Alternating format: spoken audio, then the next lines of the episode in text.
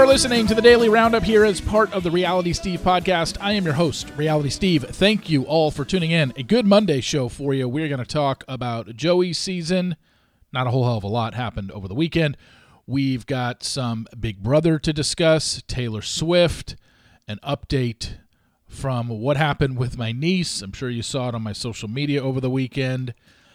And some unfortunate news in the celebrity world as the tragic passing of Matthew Perry happened over the weekend. Give a few thoughts on that. We'll get to all that momentarily. So let's begin. We are at Rose Ceremony, excuse me, at hometown number four today for Rachel Nance. It is in California. Saturdays was at Maria Gorgas, Georges. I don't know how to pronounce her last name. Sorry. But Maria's hometown date was on Saturday.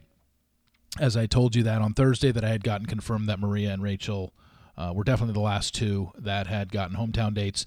Tomorrow is Rose Ceremony number four, and then hopefully I'll find out soon where they're headed for overnights and final Rose Ceremony. So, not a whole hell of a lot to report. No pictures got out of Maria filming, and no videos got out either. Maybe some will get out of Rachel to uh, out for Rachel today, maybe not. But if not for Rachel today, then only one photo got out, and that was the one I posted of, and video got out, and that was the one I was able to get of Joey and Daisy back last Tuesday in Minnesota. Since nothing got out with Kelsey on Thursday, Kelsey Anderson. So, you know, I, it doesn't really mean much. You know, some seasons I remember some seasons like all four hometowns were literally public dates where everybody that watched the show could see them. Like they didn't try and hide them. I don't necessarily know if they're trying to hide contestants and trying to hide hometowns now so they don't give away their final four.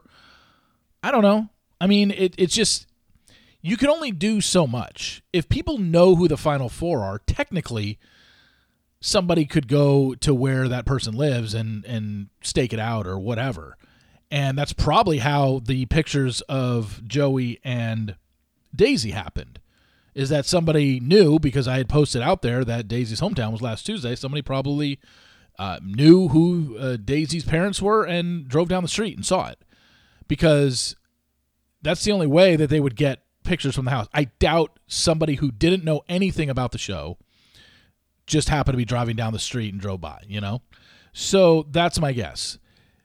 People knew about uh, Kelsey Anderson's date on Thursday beforehand, but nobody took pictures or videos that at least have been posted. Same with uh, Maria on Saturday, and then we'll see what happens with Rachel Nance today. But it is something to where it doesn't really mean anything in the long run whether all four pictures get out or in videos of hometown dates if one does if two does or if three does i remember on you know clayton's season none of them got out i remember on peter weber's season i want to say all of them got out and i remember for gabby and rachel's season remember they had seven hometowns because gabby only had three i had six of the seven with photo well three of the seven were public where everybody saw them and they were all over the place.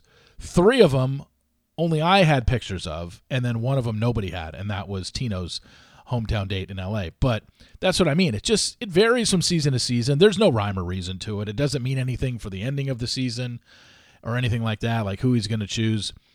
It just I've always been curious about hometown dates in terms of when they have been out I remember, and this is just popping into my head right now Rachel Lindsay and Peter Kraus. That was his last name, right? Kraus? Yeah. When Rachel and Peter went to Wisconsin for his hometown date, they literally walked. Uh, it was like a farmer's market day on a Saturday, and they literally just walking in the middle of it. Like, of course, when producers are filming that, they're not trying to hide that hometown date. And you could say that about numerous hometown dates. Some are just public and then some they do in a certain area and film it and then they go home it's just a matter of getting them and look at the, what we got for daisy was only them arriving at the home and leaving the home so they didn't even get where joey and daisy went during the day i don't know what they did during the day so that's the crazy part is what is going on in producers minds when they're down to their final four and they know they're spoiling their own show when you go film a hometown date in the middle of the city, you know, like they did for Peter Kraus. And I, that's the only one that comes to my mind, but I know there's been plenty of others. Hell, I think, um, oh, I'm drawing a blank. Uh, that last one, who was it? I can't remember the season, but it was like almost a parade for that person. Uh, you know, I remember JoJo and Jordan. Didn't they? Didn't eh, didn't they go back to Jordan's high school? And the students were in class that day. Like, of course, people are going to see them and take pictures. So it's just weird. It's really weird how they choose to either decide we want people to see this or we don't, or we don't care. Very curious about that. Big Brother last night. We had the crowning of the HOH, which was Matt. And it was one of those challenges where you pretty much had to show your hand. It's kind of like on Survivor when they've had an immunity challenge and people have to go for other people and knock, you know, who are you going to try and knock off? And same thing in the uh, challenge as well. It's like, okay, if you're going after a certain person and you have to give them like you have to knock, you know, what, 3 balls off or something like that and everyone's got 3 targets and a certain person is targeting you, well, clearly you know that you're not in their alliance. So when Matt and Jag are rolling the balls, and the first ones they go after are Felicia and Cirie, it's like, okay, they should have known at that point that Matt and Jag are working with Bowie Jane. And then Matt puts up Cirie and Felicia. It's like, yeah, it's pretty clear they've decided to side with Bowie Jane. And Matt said it at the end of the episode. I put up Cirie and Felicia because I know I can't compete in the HOH next week. And if Cirie or Felicia goes home, it's basically Jag and Bowie Jane against the person who ends up staying between Cirie and Felicia. Those are the three that will be competing in the HOH, and I have a 66% chance to keep myself safe because Matt can't compete in it. And he's thinking that Jag or Bowie Jane has a way better chance of beating Cirie or Felicia. Now, Matt put up Cirie and Felicia and has told the cameras and told Cirie that Felicia is his target and Cirie is just up as a pawn. But you heard after he put them both up, Jag said in his confessional, I think we need to go after Cirie and I need to convince Matt to get Cirie out. And honestly, that's probably the smart move because of what I just said. If Cirie is gone and only three people are competing in HOH next week, and it's Bowie Jane and Jag and Felicia, yes, they have a 66% chance, but that's just based on numbers of winning and not putting Jag up. but I mean, they probably have a better chance than that considering Felicia hasn't really won anything this season. I think she might have won one HOH, but that was like one of those fluky ones. If it's anything endurance or puzzle or athletic, she's out. So, yeah, I'm pretty sure that that's going to be the case. Now, if Jag wins HOH next week and he doesn't take a shot at Matt, which it doesn't seem like he's going to, it seems like this is going to be a Matt and Jag final. And I think this might be one of the closely, finally, we get a close vote at the end because you see things building up to where each can make a case for the, the other one. But if Jag wins HOH, Bowie Jane's got to realize wait, I thought I was in a final three with you and Matt, but you kind of have to I mean, yeah, but Bowie Jane, you have to understand, there's only two people, there's only three people left, and he's not putting Matt up. So clearly you're going up. So it would be Felicia. If they eliminate Cirie this week, it would be Felicia and Bowie Jane going up on the block next week. And look, and then if then if that's the case, I would think they vote Bowie Jane out because you want Felicia into final three. Because Matt and Jag know she doesn't have a chance in hell of beating either of them in the final comps. So that means Matt and Jag can basically solidify their way to the finals. And then, I mean, Matt has kind of built his resume the last couple weeks, winning HOH and winning a power of veto. But as everybody's talking about, Jag has a great resume. Now, maybe Matt was blowing smoke up Cirie's ass when he said essentially that everyone's in fear of Jag and Jag can win this thing. And oh yeah, he's a bigger threat. Maybe he was just saying that. But I do think this could be a close vote. I do think this could be a 4 3. I really do because both of them have a pretty solid resume. They played the game together since the very beginning. Is is is put it this way, is one of them that much better than the other one at the game? I don't think so.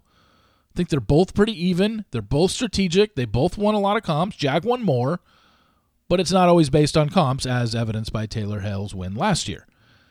So Jag is likable. Matt is likable. This is going to be a very interesting final since I really do think that's what we're headed towards, unless there's just a major upset in the HOH next week and somehow Cirie and or Felicia end up winning this thing. Whoever doesn't go home this week when they compete in HOH next week, if they happen to win, then that could flip the house on its head. But very, very surprising. If but what if Bowie Jane wins? She has to put up Matt or Jag over Felicia. Maybe Bowie Jane flips the game on its head and decides I'm putting them both up, and she turns on them. She has to turn on one of them because there's only going to be, you know, there's two people in the nominations and three of them left, so she'd have to put at least one of them up. So I, I guess that could be a thing, but uh, you would think also once she puts them up, one of them is winning power veto. So it's it's craziness. I think this is, but I think I think as viewers we should probably all cheer for a Matt and Jag final just because that would be the closest. Bowie Jane or Felicia or Cirie sitting next to either a Matt and Jag. I think is 7-0. Maybe if Cirie gets there, she gets a couple votes. But I think anything else, Matt against Cirie, Felicia, or Bowie Jane, or Jag against Cirie, Felicia, or Bowie Jane, we're looking at 7-0, 6-1 uh, against Felicia and Bowie Jane, and maybe 5-2 or 6-1 uh, against Cirie. So remember when I was talking about uh, Taylor Swift, as I always do, uh, the other day we were talking about the new re-release of the vault, the the new songs, the vault tracks on the 1989 re-release, Taylor's version, and seemingly these were songs that didn't make the album back in 2014. And who was she dating right around that time? And who that a lot of those album songs that people seem to think were about were about Harry Styles. Well, now five songs make the vault tracks, and every single one of these five songs that were added to the 1989 soundtrack literally are breakup songs. None of them are boppy, none of them are bubblegum pop, and all of them talk about what men did to her, how they did her wrong, what guys did and Us Weekly, as they always do, and I applaud them for this, you know, broke down each of the Vault songs and what lines in them may have referred to Harry. So for now we don't, t- or um, for now we don't talk. There is a line in it where she says, "You grew your hair long," and One Direction fans know that in 2014, Harry Styles uh, featured his long curly locks from the "Where Are Where We Are" tour. Is It Over Now seems to be the song that has the most references to Harry Styles. Um, Swift references her blue dress on a boat. After her split from Harry, she was photographed wearing a blue dress while sitting on a boat. And Harry Styles moved on with a blonde model. And in the song Is It Over Now, one of the lyrics is Your new girl is my clone. Everywhere else, she references her ex lover searching in every model's bed for something greater. So, yeah, I mean, there are a lot of references in these new songs, and they're clearly all songs that, like I said, were written in 2014, never made the album, never made the final cut, but it's kind of clear uh, who they were after or who they were about. And uh, Harry's in the crossroads, but it's, I mean, it's obviously nothing bad wasn't anything bad in any of those lyrics. Not that I noticed. It was just she's referencing a time when the fans have pretty much been known that it was Harry Styles. And even Out of the Woods has a lot of references to what people think is Harry Styles as well. In Out of the Woods, she says, Remember when you hit the brakes too soon? 20 stitches in the hospital room. This is in reference to Harry Styles' infamous December 2012 snowmobile accident. He was wearing a bandage on his chin. After that accident happened, the song ref- also references two paper airplanes flying which appears to reference the paper airplane necklaces Styles and Swift wore throughout their time together. So, you know, I mean, it probably is about Harry. I'm sure these other four or five songs are about Harry, but I don't know why people get mad at Taylor. Everything is like, oh my God, once she breaks up with you, she's going to write a song about you. She's not writing it about them. She's writing it about her life that happens to be about them, and she never names them and she never talks about it. I understand that she it leads to speculation, and I don't think she's really being so secretive. And I'm guessing all these songs that people are guessing are about certain guys. They're probably right. But if she's never going to talk about it and never address it, who cares? You know, it's not a big deal. Everyone's like, oh, she's just out to trash ex boyfriends. No, she's not. I think that's taking it a bit extreme. It's not that bad. It's not that deep. If it was that deep, she wouldn't be so obvious in her songs. I think she would make it more cryptic. But when she says, remember when you hit the brakes too soon, 20 stitches in the hospital room, and everybody knows at that time that he was in a motorcycle accident and he was photographed with a bandage on his chin, like, she's not. Tr- while she might not be na- naming names, she's not also trying to be so coy and hide these guys. It's like she's having fun. And this was 2014 when she was also, what, 24, 25 years old? So it's like, I just, they, they think of her as just this this heartless wench that goes after her exes and all her songs. Oh, you better not break up with Taylor. She's going to write a song about you. And this guy should be honored that she's got a song about them, considering she's the most popular artist in the history of female artistry in the music industry. If we're breaking it down by downloads and sales and concert tours and all that. Name one who's more successful. I don't think you can. So I don't know if you saw it over the weekend that on my Instagram stories, my niece uh, is so excited. And I told you last Tuesday she was in Columbus, Ohio to watch the Columbus, Ohio Anaheim Ducks game. She's a huge Ducks fan and the hockey Instagram accounts were following her, and she was tagged. They were tagged in her, and they knew that she was there. It got around to the Anaheim Ducks, who had contacted her earlier this summer, saying, "Hey, we want to get you out to a game because they saw her video of her after getting her wisdom teeth pulled when she was a little looped up on anesthesia." scream crying that she wasn't going to meet her favorite player, Trevor Zegras. Got back to the Ducks. They got in touch with her. They were going to do it at some point. Well, they found out that she was there in Columbus on Tuesday. And I told you she got to meet him. He signed a stick for her, and she's just over the moon. Well, now all these hockey Instagram accounts picked up the story, as did the Anaheim Ducks. They put it on their Instagram reels, the whole story of how it came to be. I think Hockey Trend is one of them uh, Instagram story did the whole how it came to be. Anaheim Ducks just put the video up of Trevor skating over and giving uh, my niece the stick. So, so many others, like five other hockey accounts have picked up this story and put it on their Instagram account. So every time a new one uh, happens, she sends it to me and she's so excited. It's just funny because you can all now see if you followed my story on Saturday, you can all now see the video I was talking about that when my sister took her last December to get her wisdom teeth pulled, my sister recorded her in the back seat. Olivia, uh, my niece, crying, scream crying, not just oh, just uh, weeping. No, it was like scream crying that she was never going to meet Trevor Zegras, and there she was. It got back around to the Ducks. So yeah, that's uh, she's excited uh, to say the least. And unfortunately, probably the worst news of the weekend by far is the passing of Matthew Perry. This past, I think it was Saturday night. Yeah. Um, early reports, he drowned.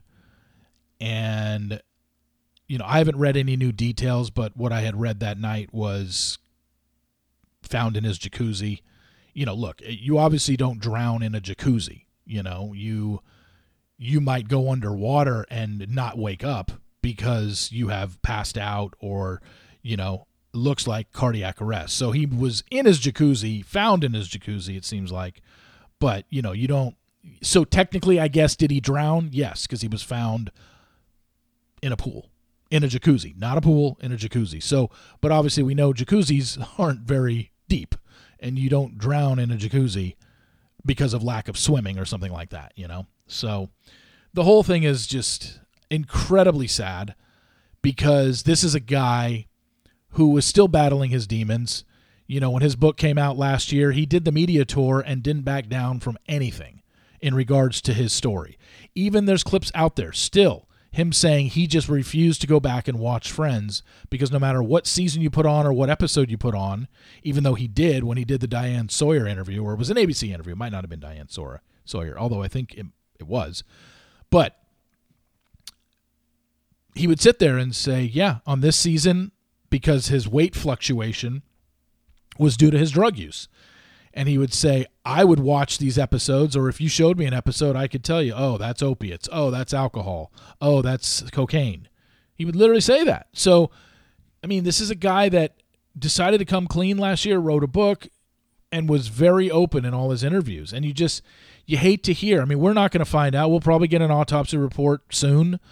And, you know, if it was cardiac arrest, I, I, you know, you don't want to hope for something, but to me, I hope it was cardiac arrest where it was just an after effect of all the drugs that he did over his life versus hearing he might have relapsed. And that's what ended up um, doing it. You know, that's what, like he, like if they find drugs in his system from Saturday night, that would really suck, you know, because you just, you cheer for people like that. But it's, I, I understand anybody that has been an addict like that, it's, you're never out of the woods. You're always, every day, is a struggle. And you hope, you just hope that it wasn't that, but I guess we won't know until the autopsy comes out. But if we find out it is, you know, cardiac arrest, maybe it, it's either from cardiac arrest for something he did that night, or maybe it's from the years of accumulation of drugs and it just his heart gave out. It's very possible. It's, you know, I I would hope for the latter is all I'm saying. Just because I, I don't want to hear that he was, you know, still using, and, and that's what um, and that's what happened on on Saturday night. But just a tragic, tragic story all around. I was looking around and I could have missed it. I haven't seen any of the other five friends release anything yet, and it's very well. It's very possible they haven't because they don't know what to say yet, or they're crafting the perfect response you know, I've heard a lot of other celebrities speak out and, and release their statements, but I have not heard anything from Courtney or Lisa or Matt or David or Jennifer. But I could be wrong. I could have missed that. Maybe it was something was released late last night or Sunday. I was watching football all day yesterday, so I don't know. But uh, it's just it's awful. It's it's awful because he is somebody that is ingrained in a lot of people's like a lot of people know friends and a lot of people know who he is and a lot of people have a really strong affinity for the Chandler Bing character. And it's one of the more iconic comedic characters in all of television history. The sarcasm i think you know i don't want to say that he's the first person to do sarcasm on a on a sitcom because he certainly wasn't but he might have been the guy to put sarcasm on the map you know plenty of people did sarcasm in movies and TVs before. I'm not saying that. But the way his character was written, it's almost like when you think of sarcasm in TV, he's probably one of the top two people that comes to mind.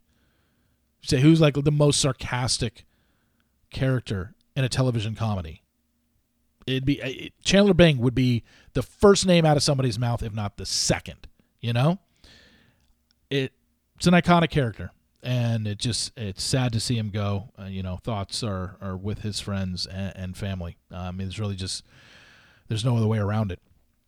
So thank you all for listening. I really appreciate it. Please follow me on Apple Podcasts. Also rate and review if you can. The Sports Daily will be up in an hour from now. Had a good weekend in college football and went 500 in the pros, but we're back on track. We're doing really well now. Tell your friends about it if you're interested in that kind of stuff. But thank you all for listening. I really appreciate it. And I will talk to you tomorrow. See you.